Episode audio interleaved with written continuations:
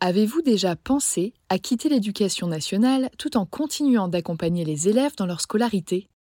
C'est ce qu'a fait Meriem, que j'ai eu la chance d'interviewer dans l'épisode 20 du podcast. Après avoir enseigné la physique-chimie pendant 10 ans, elle a choisi de devenir COSI, conseillère d'orientation scolaire indépendante. En France, ce sont les psychologues de l'éducation nationale qui sont en charge de l'orientation des jeunes. Et on compte environ un psy-EN pour 1500 élèves. Face à ce constat alarmant et à une demande grandissante, Myriam a créé une formation clé en main pour transmettre ses connaissances et ses outils à celles et ceux qui, comme elle, souhaiteraient devenir COSI. Si je vous en parle aujourd'hui, c'est parce que la huitième session de sa formation débute en septembre prochain. Au programme, sept séances de 4 heures de classe virtuelle, durant lesquelles vous bénéficierez d'un enseignement pratique et concret, d'une communauté en ligne, de supports, de ressources et de méthodologies de conférences mensuelles et d'un suivi post-formation trimestriel. Pour faciliter votre organisation, Myriam a mis en place trois groupes de 12 personnes, deux en semaine, un le week-end.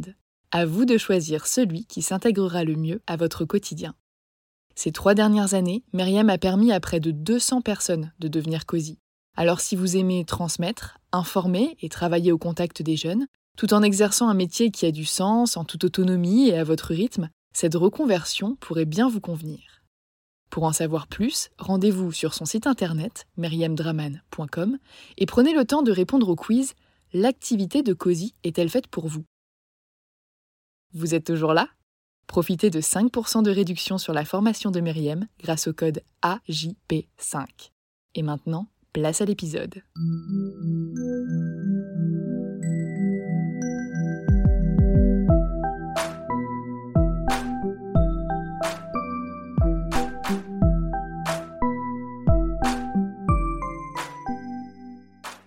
Bonjour et bienvenue sur Avant j'étais prof, le podcast des enseignantes et enseignants qui ont osé la reconversion. Je m'appelle Florence, j'ai été professeure des écoles durant 6 ans et j'ai créé ce podcast pour m'aider à trouver ma voie. Après avoir interviewé Elodie dans l'épisode 7, j'ai choisi de devenir rédactrice web SEO et apparemment je ne suis pas la seule.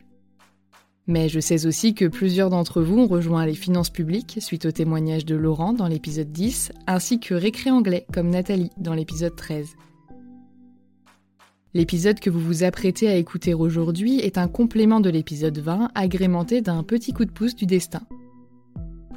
Dans ce 20e épisode, j'avais interviewé Meriem, une ancienne enseignante de physique-chimie devenue conseillère d'orientation scolaire indépendante.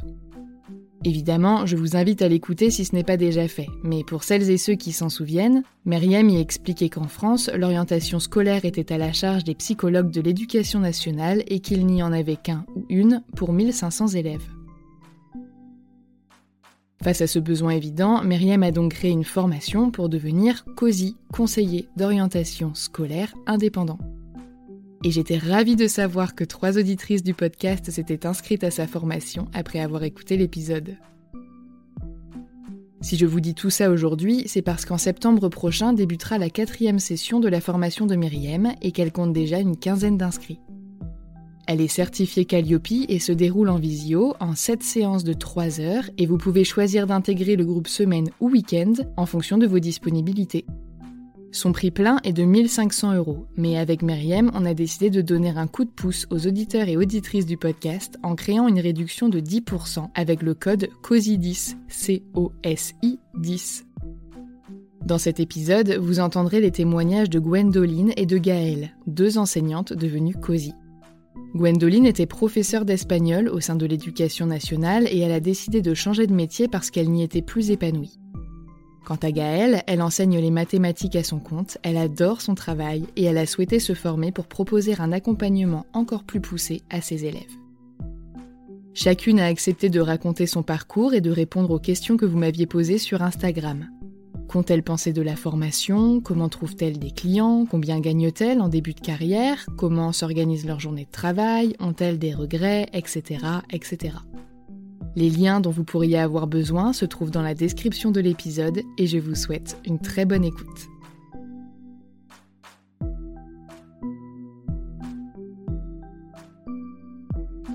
Je m'appelle Gwendoline, j'ai 47 ans et j'ai été professeure d'espagnol pendant 22 ans. J'ai passé le concours en 2000, je l'ai eu en 2000, et j'étais enseignante dans l'Académie de Rennes au tout début. Ensuite, euh, j'ai suivi mon époux sur Paris, donc j'étais enseignante euh, quelques années dans l'Académie de Paris. Puis nous avons eu l'opportunité de partir en expatriation. Nous sommes partis en Pologne et j'ai été enseignante pendant une dizaine d'années au lycée français de Varsovie, à la fois en primaire dans un premier temps, puis ensuite dans le secondaire. C'est une expérience qui nous a beaucoup plu. Nous sommes rentrés au bout de dix ans, euh, donc dans l'académie de Rennes, et c'est là que s'est imposée petit à petit euh, l'idée de démissionner de l'éducation nationale. Cette démission, ça n'a pas été un choix évident à faire. Nous sommes rentrés pour des raisons de santé et en fait euh, j'ai été très vite affectée sur un poste à plus de 100 km de mon domicile avec un enfant euh, assez sérieusement malade. Donc ça n'a pas aidé non plus à ce que tout se passe bien. Ayant très peu de chances de changer de poste parce qu'il n'y a plus de poste en fait, euh, de plus de poste fixe possible, euh, bah, je voyais pas l'issue possible. J'ai demandé à être mise en disponibilité, ça n'a pas été possible. Donc euh, après une dernière année, là, cette année scolaire a été assez chaotique. Euh, bah, en fait, j'ai préféré euh, demander une démission qui a été. j'ai eu beaucoup de mal à l'avoir. Hein. Même la démission, ça a été compliqué parce qu'en fait, j'avais déjà un projet de reconversion en tête, même même si c'était assez flou. j'ai commencé par reprendre des études pour devenir sophrologue. donc c'est une formation que je, je suis actuellement et que je continuerai jusqu'à la Et entre-temps, je me suis formée euh, donc à cette formation pour devenir COSI, conseillère en orientation scolaire indépendante, avec euh, Draman. Je m'appelle Gaëlle, j'ai 39 ans et je suis la créatrice de Ma Bonne Étoile, qui est une petite auto-entreprise spécialisée donc en conseillère d'orientation, à laquelle je me suis formée avec Myriam de Mon Orientation et moi. Je suis euh, une maman de trois enfants qui ont euh, bientôt 16 ans, 13 et 4 ans et demi. Et depuis 13 ans à présent, je suis prof de mathématiques, mais à l'extérieur de l'éducation nationale, puisque je suis à mon compte et j'accompagne les élèves depuis 13 années.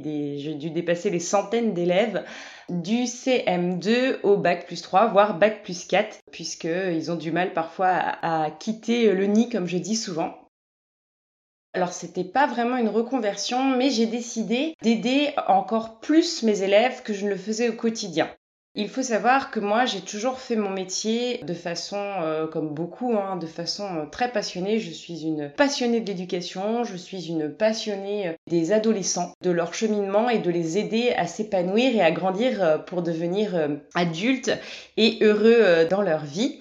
Et puis le confinement, comme beaucoup, m'a fait évoluer encore plus dans ma manière de les accompagner puisque je, je faisais déjà de l'accompagnement, euh, Parcoursup, je les aidais à comprendre euh, cette euh, grande plateforme, je les aidais beaucoup à se poser euh, des questions sur qu'est-ce que tu veux faire, qu'est-ce que tu aimes faire, sans forcément euh, prendre en compte, alors bien sûr, les résultats scolaires, mais vraiment dans leur globalité. Et puis aider les parents aussi qui sont complètement démunis face à, à cette plateforme, face à cette ou à ces choix d'orientation qui s'offrent à leurs enfants et euh, c'est vrai que j'y passais énormément de temps, pratiquement euh, toutes, toutes mes soirées. Ça ne me dérangeait pas du tout, enfin je le faisais à titre complètement euh, gracieux, ça se passait très très bien, mais il y avait une grosse demande et c'est pas que je me sentais pas légitime, mais je voulais quand même faire une formation qui m'apporte un peu un éclairage nouveau et puis et puis apprendre tout simplement parce qu'on apprend tous les jours et que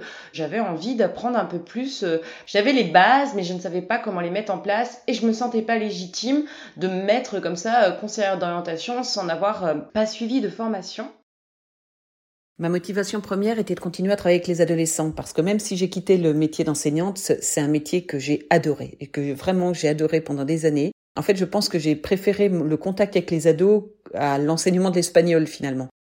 Et donc continuer à les aider et continuer à communiquer avec eux différemment, c'est quelque chose qui me tenait vraiment vraiment à cœur.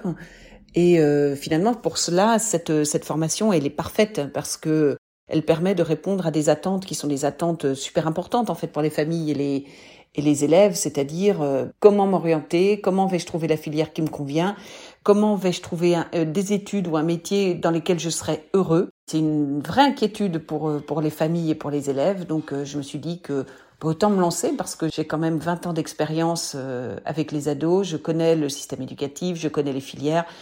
Donc, euh, donc voilà, je me suis lancée au printemps, euh, j'ai suivi la session numéro 3 de la formation de Meriem. Moi, j'ai fait partie de la deuxième promotion puisque j'ai fini en février. Il faut savoir que les formations de Meriem sont vraiment superbes. Et je, suis quelqu'un de, très franche, de très droite. Euh, si je n'en pensais pas un mot de ce que je vais dire, je ne le dirais pas. Euh, on a passé euh, des dimanches, moi j'étais sur les groupes du dimanche, on voyait pas le temps passer. Il y avait une super entente entre les, les, les filles. Alors moi j'étais qu'avec des filles. Pour l'instant, je sais pas s'il y a eu des hommes qui se sont formés, mais j'étais qu'avec des filles de tous horizons. On est toujours en contact, on a un groupe, euh, un groupe WhatsApp, on discute beaucoup entre nous, on s'entraide. Enfin, c'est vraiment. Moi, ça m'a permis pour la première fois d'avoir des collègues parce que bah, j'étais toute seule et donc la formation était vraiment parfaite parce que moi, il y avait euh, certes dans les premiers modules des choses que je connaissais parce que j'étais déjà euh, dans ce système-là et que je connaissais le lexique, le vocabulaire, etc. Mais euh, par contre, pour tout ce qui est bilan d'orientation, enfin, on, on s'est entraîné en faire. on avait vraiment, grâce à Myriam, toutes les clés en main pour, à partir euh, du moment où on a fini la formation, nous étions tout à fait capables de mener un bilan de A à Z et de pouvoir aiguiller des jeunes euh, sans souci, enfin vraiment en, y passant beaucoup de temps, mais on était complètement capable, on avait tout clé en main. J'ai adoré cette formation, réellement. J'ai trouvé que c'était euh, c'était une formation très complète et très précise donc elle avait lieu tous les mercredis après-midi. On avait une session de en visio. Nous étions plusieurs stagiaires. L'interaction était super bonne entre nous et euh, le schéma euh, de la formation élaboré par Meriem est euh, très intelligent finalement parce qu'il mêle à la fois des connaissances théoriques et des connaissances pratiques. En fait, on a fait des études de cas et c'est vraiment c'est vraiment très chouette. C'est vraiment une, une formation moi j'ai trouvé très complète. Et l'avantage, c'est qu'après la dernière session, on peut déjà commencer à faire des bilans d'orientation. Donc moi, je m'étais laissé euh, l'idée de prendre deux cobayes, donc le fils d'une amie et un autre, euh, un autre jeune que je connaissais, à qui j'allais faire des bilans d'orientation gratuitement pour me faire la main entre guillemets. Et en fait, finalement, j'en ai fait un gratuitement et le deuxième euh, sera payé. Donc je suis très contente. Ça a été beaucoup de stress pour moi de faire ce premier bilan d'orientation et quand j'ai fait la restitution avec la famille, l'élève, autant que les parents, étaient super heureux. Ils ont eu l'impression de découvrir leur enfant, sa personnalité, ses goûts. Et euh, finalement, ça lui a redonné un regain de motivation pour euh, continuer ses études. Il était en seconde et il voyait finalement beaucoup plus clair pour le cycle terminal et pour, euh, pour les études supérieures. Comme je disais précédemment, donc je suis prof à domicile. Donc j'ai mes élèves en fait euh, la journée, euh, alors euh, j'en ai le matin, le soir, peu importe. Par contre, je n'avais pas dégagé assez de temps au début pour faire mes bilans. C'est-à-dire que moi, j'avais la chance d'avoir une déjà des demandes. C'est-à-dire que j'étais même pas sortie de la formation que j'avais déjà des élèves ou des parents qui étaient prêts à me faire confiance pour faire des bilans d'orientation. Dès le mois de février, enfin j'ai commencé euh, à peine à peine sortie de la formation.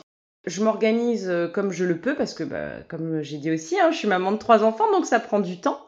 Mais euh, disons que je profitais plutôt des temps creux que j'avais l'après-midi de 14h à 16h quoi pour faire mes bilans. Et puis ensuite quand j'avais besoin de rencontrer les parents ou les enfants parce qu'on a aussi des périodes où on rencontre les enfants et les parents sur rendez-vous eh bien j'ai rajouté du temps à mon emploi du temps. Donc c'est vrai que la première année ça a été un petit peu hard. Euh, là cette année pour septembre je m'organise mieux. Mais c'est un test et puis c'est comme ça qu'on apprend et puis c'est comme ça qu'on avance. Mais c'est vrai que je me suis vite retrouvée débordée parce que euh, j'ai dû faire euh, de mémoire, je crois, six bilans d'orientation complets et euh, j'ai fait quatre ou cinq accompagnements par cours sup en même temps que j'avais donc une cinquantaine d'élèves en cours de maths.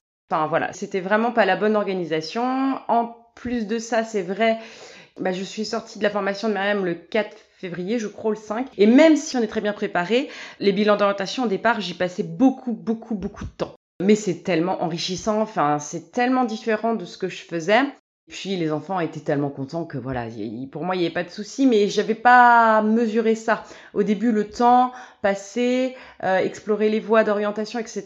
On a quand même en face un ado et des parents complètement perdus souvent.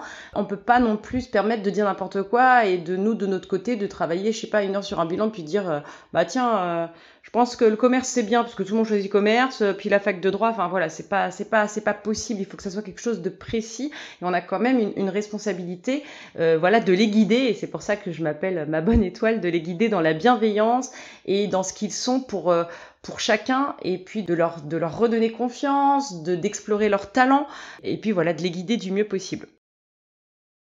Je ne peux pas vous dire qu'il y ait une journée type euh, finalement dans ce type de métier. Euh, déjà, il faut vraiment se tenir au courant de toutes les formations. Donc c'est régulièrement. Moi, je me suis abonnée finalement à pas mal de newsletters sur les, les carrières universitaires, sur les filières post-bac, euh, sur euh, les bacs pro, etc. J'essaye de me tenir vraiment au courant de ce qui se fait et des réformes. Mais finalement, euh, c'est pas vraiment différent de ce que je faisais quand j'étais déjà enseignante. Je pense que la plupart d'entre nous, nous l'avions déjà fait en étant professeurs principaux. Donc, c'est c'est finalement très très complémentaire. Le plus difficile, je pense, quand on n'a plus d'emploi du temps, quand on est quand on n'est plus euh, obligé de se lever pour aller travailler, bah, c'est finalement de garder un rythme et surtout de se garder euh, des plages de, de, travail professionnel à la maison. Ça, c'est pour moi, c'est vraiment un, vrai défi. Je peux pas vraiment vous parler de mon salaire pour l'instant parce que bah, j'ai démissionné. Donc, euh, qui dit démission dit pas de chômage, dit zéro aide. Donc, heureusement que j'avais quelques économies. Je pense, je pense que cette euh, cette formation euh, de COSI, c'est un investissement pour l'avenir. Voilà, moi je le prends comme ça. Je l'ai autofinancé comme ma formation en sophrologie d'ailleurs. Hein. Je l'autofinance euh, parce que parce que de toute façon j'ai pas le choix. continuer à enseigner comme j'enseignais en étant si loin de chez moi, etc. Pour moi c'était plus possible. Donc il fallait vraiment que je saisisse ma chance. Et oui, j'espère j'espère pouvoir me verser un salaire d'ici quelques temps. Alors, je sais que le nerf de la guerre est la rémunération. Moi, je n'ai aucun souci à parler d'argent. Euh, mais il faut savoir que, pareil, on fait des erreurs. donc, euh, c'est pareil. J'ai fait d'abord sur mes élèves que je connaissais. Donc, je crois que les premiers bilans, euh, j'avais dû les mettre à 250 euros. Enfin voilà, clairement, euh, j'y ai passé 12 euh, heures. Enfin, je vous laisse faire le calcul, hein, même si je suis prof de maths. Euh, C'était pas du tout rentable, mais c'est comme ça qu'on se forme. Euh, voilà, moi, à partir du moment où, voilà, je rentrais un peu dans mes frais et ça, ça s'est passé comme ça. Donc, je sais pas. Je, franchement, j'ai même pas compté combien j'en avais fait au niveau total cette année. Je pense que j'ai peut-être fait 1000 euros à peu près et je suis même pas sûre. Donc euh, parce que ensuite euh, j'avais aussi des cobayes euh, d'enfants, d'amis à qui j'ai pas fait payer dans mes premiers bilans. donc voilà, ça, été un petit peu là, ça va être vraiment vraiment carré et bien fait à partir de septembre. Et puis entre-temps, j'ai ouvert l'auto-entreprise. Enfin voilà, ça a été vraiment plus compliqué que je ne le pensais. Et j'ai eu la chance, une grande chance, c'est que du mois d'avril au mois de juin, euh, j'ai eu une élève à moi qui est en deuxième année de DUTTC, donc technique de commercialisation pour les novices, et qui n'avait pas de stage. Euh, on ne trouvait pas de stage euh, pour elle, et c'était un stage chargé du digital marketing et de la communication. Donc, elle m'a demandé, elle m'a dit, mais pourquoi en fait je le ferais pas avec toi Voilà, elle en avait marre de passer des entretiens. Pourtant, c'est une excellente élève. Mais voilà, moi je suis de la région nantaise et sur Nantes, il n'y avait pas moyen de tous les élèves de sa promo vraiment ramait pour trouver un stage. Donc elle est venue avec moi pendant deux mois. C'est elle qui a monté tout mon Instagram, euh, qui a monté euh, tout mon site internet. Enfin vraiment, elle m'a fait un, boulot. Euh, je ne pourrais jamais assez la remercier. Et donc elle a étudié vraiment les coûts, on va dire, d'un bilan d'orientation. Et à partir de septembre, là, les bilans que j'ai prévus à partir de septembre seront à 420 euros et les accompagnements Parcoursup à 400 euros en sachant que bien sûr, on peut demander aux parents de payer en plusieurs fois, parce que c'est vrai que ça peut faire peur 420 euros, mais pour ceux et celles qui écouteront euh, cette interview, en fait, on est un peu, je dirais, comme moi, je vois ça comme des orthophonistes en fait, c'est-à-dire que on a, euh, c'est sûr, avec les parents et l'enfant, peut-être 3-4 heures effectives de présence, où là on va avoir des entretiens, on va poser des questions, on va faire passer les tests psychométriques, on va avoir la restitution du bilan. Mais il faut savoir que la restitution du bilan, c'est un bilan qui fait une vingtaine de pages. On le présente sous forme de PowerPoint aussi. Enfin, il y a du travail derrière. Moi, par exemple, pour le moment, donc les premiers, j'y ai passé 12 heures. Vraiment, hein, j'y ai passé beaucoup d'heures. Maintenant, j'arrive à les faire entre 6 et 8 heures de travail. Alors pas d'affilée, hein, je repars dessus, je reviens. Mais on est un petit peu... C'était Myriam qui avait donné cette image et j'avais beaucoup aimé. On est un peu comme, à la fin, comme des policiers. C'est-à-dire qu'on étale toutes les informations qu'on a devant nos yeux. Moi, c'est vrai qu'elle avait donné cette, cette image, mais je le fais. J'étale tout sur ma table de, salon. Pour le coup, j'ai même pas cette place sur mon bureau. J'étale tout. Les bulletins scolaires, euh, les entretiens, les, les petites choses que j'ai eues aussi, parce qu'il faut avoir un petit peu de, de doigté, de feeling par rapport à l'enfant, par rapport aux parents. Et on cherche, on cherche quelles sont les formations qui pourraient correspondre le mieux à cet enfant-là, à celui-ci et pas un autre. Et ben ça, ça prend du temps. Et moi, comme je suis en plus quelqu'un de très perfectionniste et d'entière, euh, ben, je n'arrivais pas à le faire en moins de temps. Je pense qu'avec le temps, forcément, j'irai peut-être un peu plus vite, mais je pense que, alors je ne sais pas si Myriam, tu entendras cette interview, mais moi je pense qu'en moins de 4 heures euh, de boulot personnel, je pense que c'est compliqué. Donc voilà, donc il faut expliquer, je pense aussi aux parents, à nos clients, que certes 400 ou 450 euros c'est un coût, c'est sûr, mais euh, moi je dis toujours le pas cher revient cher déjà, donc euh, euh, il y a peut-être des, des, des, bilans d'orientation moins chers, mais est-ce qu'ils seront aussi complets, est-ce qu'ils seront aussi poussés? Et là on parle d'humain, on peut pas se tromper et puis qu'il y a un vrai travail derrière d'investigation et c'est un, cadeau qu'ils font à leur enfant parce que ça va lui permettre vraiment de se connaître. Et quand je dis que ça permet de se connaître, euh, donc moi dans les bilans d'orientation là que j'ai fait, il y en a deux que j'ai fait donc à des élèves à moi. Et finalement là j'ai les mamans qui vont en faire un en septembre parce que ça a tellement révélé leur enfant. Elles m'ont dit mais c'est fou, la façon dont vous me l'avez décrit, sa personnalité, euh, ses envies, ses peurs, ses passions, c'était lui, enfin ou c'était elle. Et euh, et il y a des mamans qui ne se sentent pas, euh, voilà, des, des gens en ce moment qui ne se sentent pas bien dans leur travail malheureusement, qui se sentent, qui se remettent en question et qui ont besoin de savoir bah qu'est-ce qui leur conviendrait. Et bien du coup ça leur a tellement plus qu'elles vont venir faire un bilan euh, d'orientation euh, à la maison. Alors c'est pas un bilan de, compétences, hein, c'est vraiment euh, voilà un bilan. donc je vais expérimenter ça, je vais un petit peu retransformer les choses. Forcément, je vais pas leur demander si elles aiment faire leur devoir, mais voilà. La question de la prospection des nouveaux clients, c'est une question qui est essentielle. je pense que déjà une des premières choses, c'est beaucoup le bouche à oreille faire savoir que vous changez de voix, que ce soit par les réseaux sociaux, vos amis, etc ça aide beaucoup. Après, moi, j'avais quand même beaucoup de parmi mes amis, euh, d'anciens parents d'élèves ou d'anciens élèves, etc. Ils connaissaient mon sérieux, ils connaissaient mon travail avec les élèves et je pense que ça, c'est une vraie rampe de lancement finalement. Mais il y a aussi toute une partie de la formation de Meriem qui est la toute dernière, qui nous donne justement des trucs, des pistes pour réussir à, trouver euh, des potentiels clients. Au niveau euh, prospect, bah voilà, moi j'ai cette chance-là de ne pas avoir spécialement besoin de chercher pour le moment parce que bah, j'ai mes élèves en maths, c'est l'accompagnement euh, qui continue. Donc je ne savais pas si j'allais arrêter les maths et les cours particuliers pour devenir complètement cosy et à l'heure actuelle je ne peux pas vous répondre, je ne le sais toujours pas. Pourquoi? Parce qu'au début, je m'étais dit oui, c'est sûr, je vais basculer directement euh, et complètement vers le conseil en orientation. Ça me plaît, ça me plaît, ça me plaît, ça me plaît.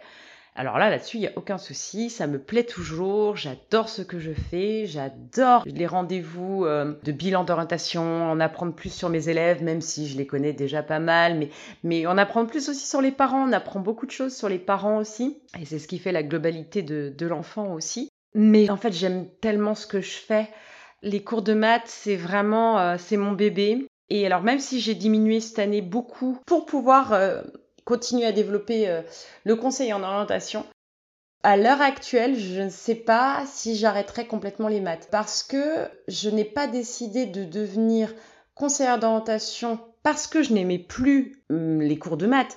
C'était juste pour moi une continuité dans l'idée d'aider encore plus les élèves et de le faire de façon légitime et voilà et de le faire euh, de façon encore plus euh, plus approfondie voilà et puis j'ai mes élèves et les parents d'élèves, euh, c'est vrai qu'ils me disent Gaëlle, vous pouvez pas nous laisser, j'ai encore deux enfants derrière, ils attendent tellement de venir vous voir. Enfin voilà, donc de toute façon, je savais que je pouvais pas arrêter comme ça du jour au lendemain, je me voyais pas du tout le faire. je sais que sur ma, ma zone géographique, il n'y a pas beaucoup de profs comme moi des vrais profs en particulier. Euh, il y a plein d'étudiants hein, qui font certainement euh, très bien les cours de maths, mais euh, des, vrais profs, il n'y en a pas. Et puis c'est mes chouchous, quoi, je ne peux pas les laisser.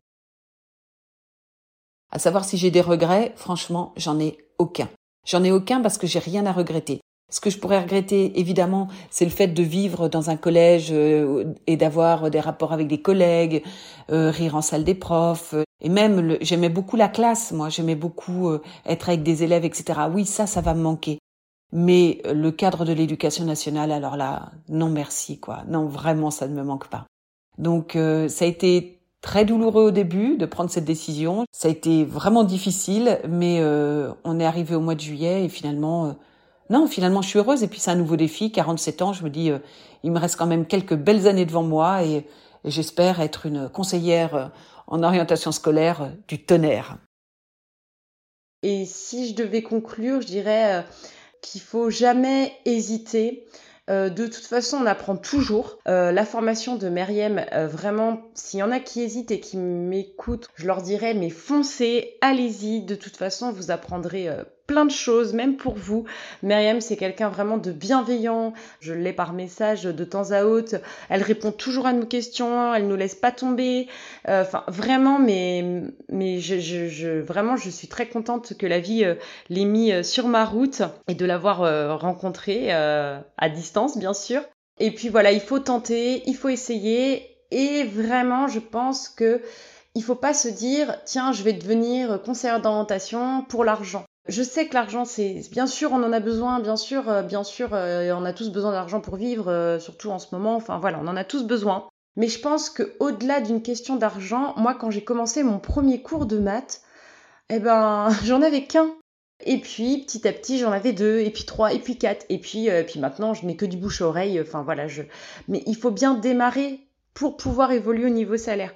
En plus, je pense que quand on est dans des, dans des emplois qui touche comme ça à l'humain, je pense qu'il ne faut pas le compter en temps horaire. Il faut le compter en temps de donner de soi pour aider quelqu'un. Et moi, c'est vraiment ça que je suis. Avec ma bonne étoile, j'ai toujours été comme ça. Mon autre société, enfin, on va dire, euh, s'appelait Chouette Gémat. J'ai toujours été dans le don. Et moi, je vois ça comme ça. Je vois ça comme aider des élèves.